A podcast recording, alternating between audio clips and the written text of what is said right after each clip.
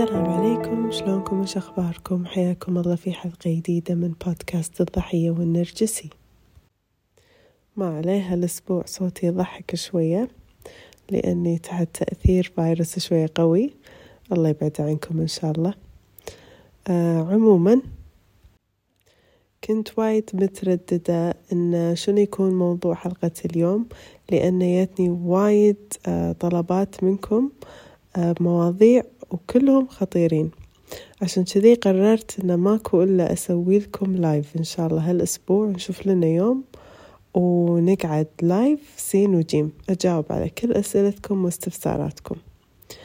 بس بالنسبة حق حلقة اليوم راح أركز حق سؤال لفت انتباهي. قالت لي واحدة من المتابعات تكلمي عن الطلاق من النرجسي بعد 25 سنة، ولفت انتباهي الرقم 25 لأنه وايد مهم هذا الرقم، وراح أقول لكم ليش. طبعا كمية الحالات اللي توصلني اللي هم قاعد يمرون في هذا الظرف بالذات، اللي هو صار لهم 20-25 سنة في الزواج مع النرجسي، والحين قاعدين يقررون إنه الوقت إنه ننفصل، الوقت إنه انهده.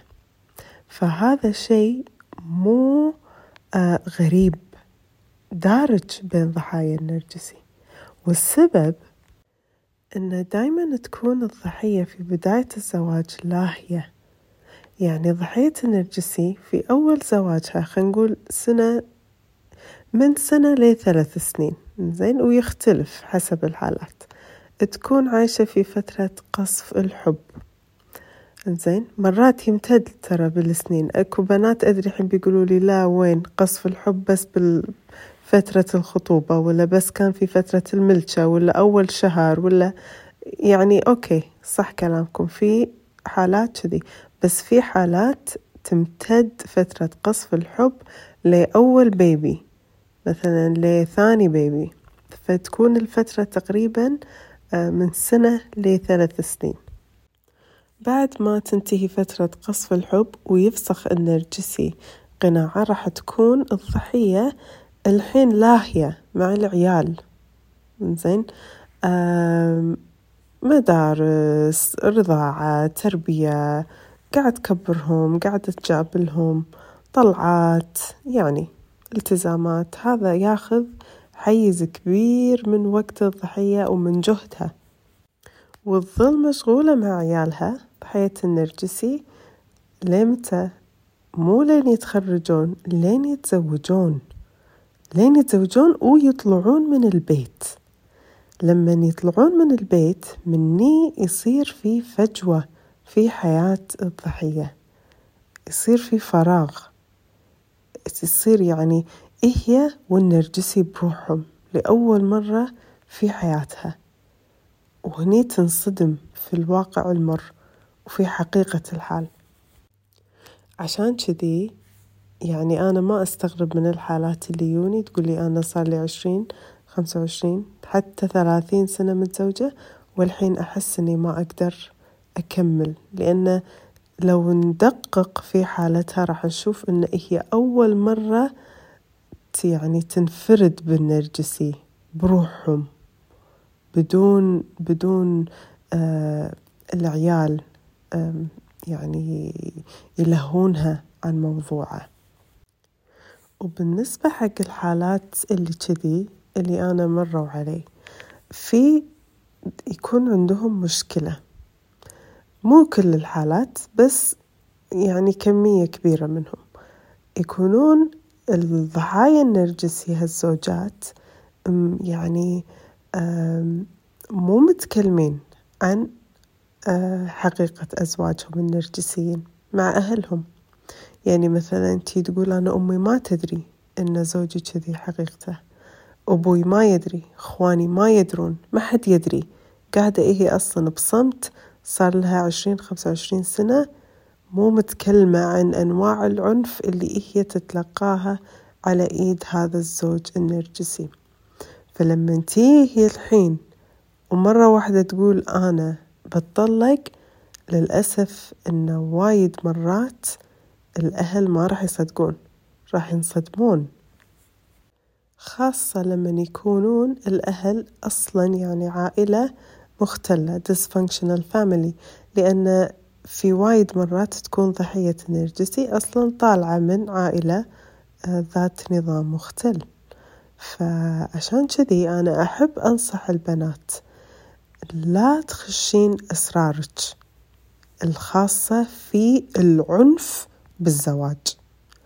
يعني إحنا نتربى في مجتمع إنه لازم نحافظ على أسرار بيوتنا، وأكيد هذا الشيء يعني ما عليه حكي، ذوقيا وأخلاقيا وكل شيء المرأة تحافظ على أسرار بيتها، على أسرار زوجها. ولكن أنا أنصح كل بنت قاعدة تسمع هذا البودكاست وتكون حديثة الزواج وزواجها قاعدة يعني تتعرض فيه حق أي نوع من أنواع العنف اللي أنا دايما أذكر لكم إياها، إن كان عنف جسدي طق، إن كان عنف لفظي سب، إن كان عنف عاطفي يعني إنه ما يحبك، ما يسمعك كلام حلو، ما يثني على الأشياء اللي أنت تسوينها في البيت، إن كان عنف مادي، إن كان عنف جنسي،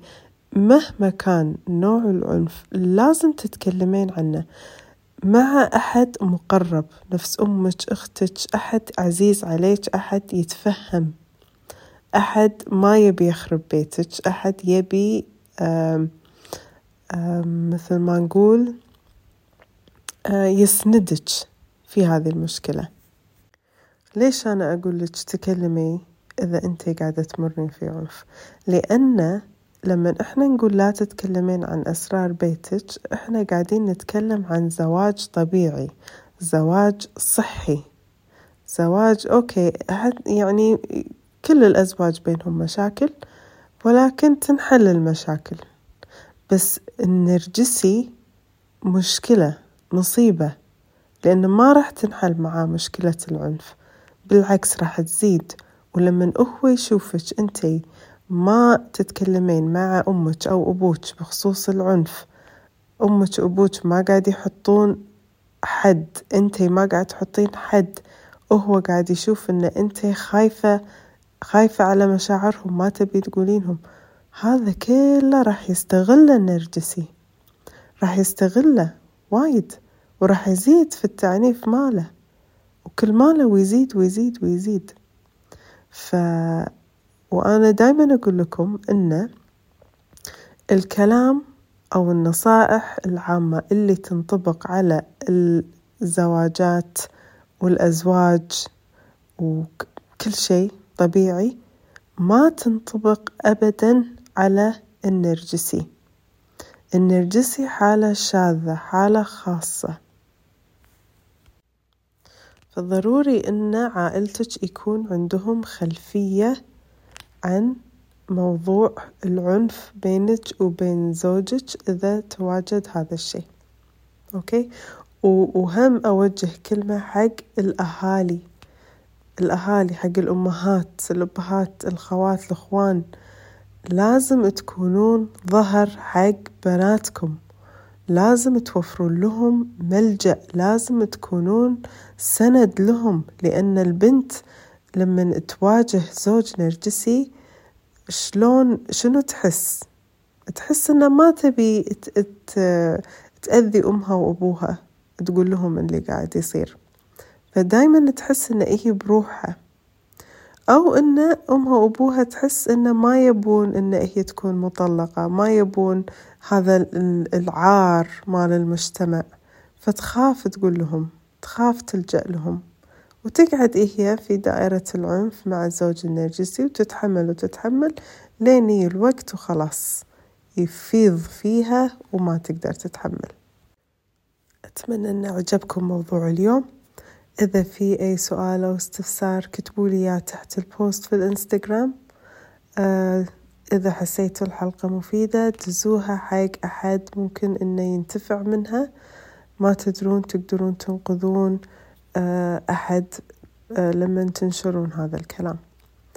فقبل ما أروح أذكركم أن احنا ما نقدر ننقذ النرجسي، بس نقدر ننقذ نفسنا. أشوفكم إن شاء الله الأسبوع الجاي.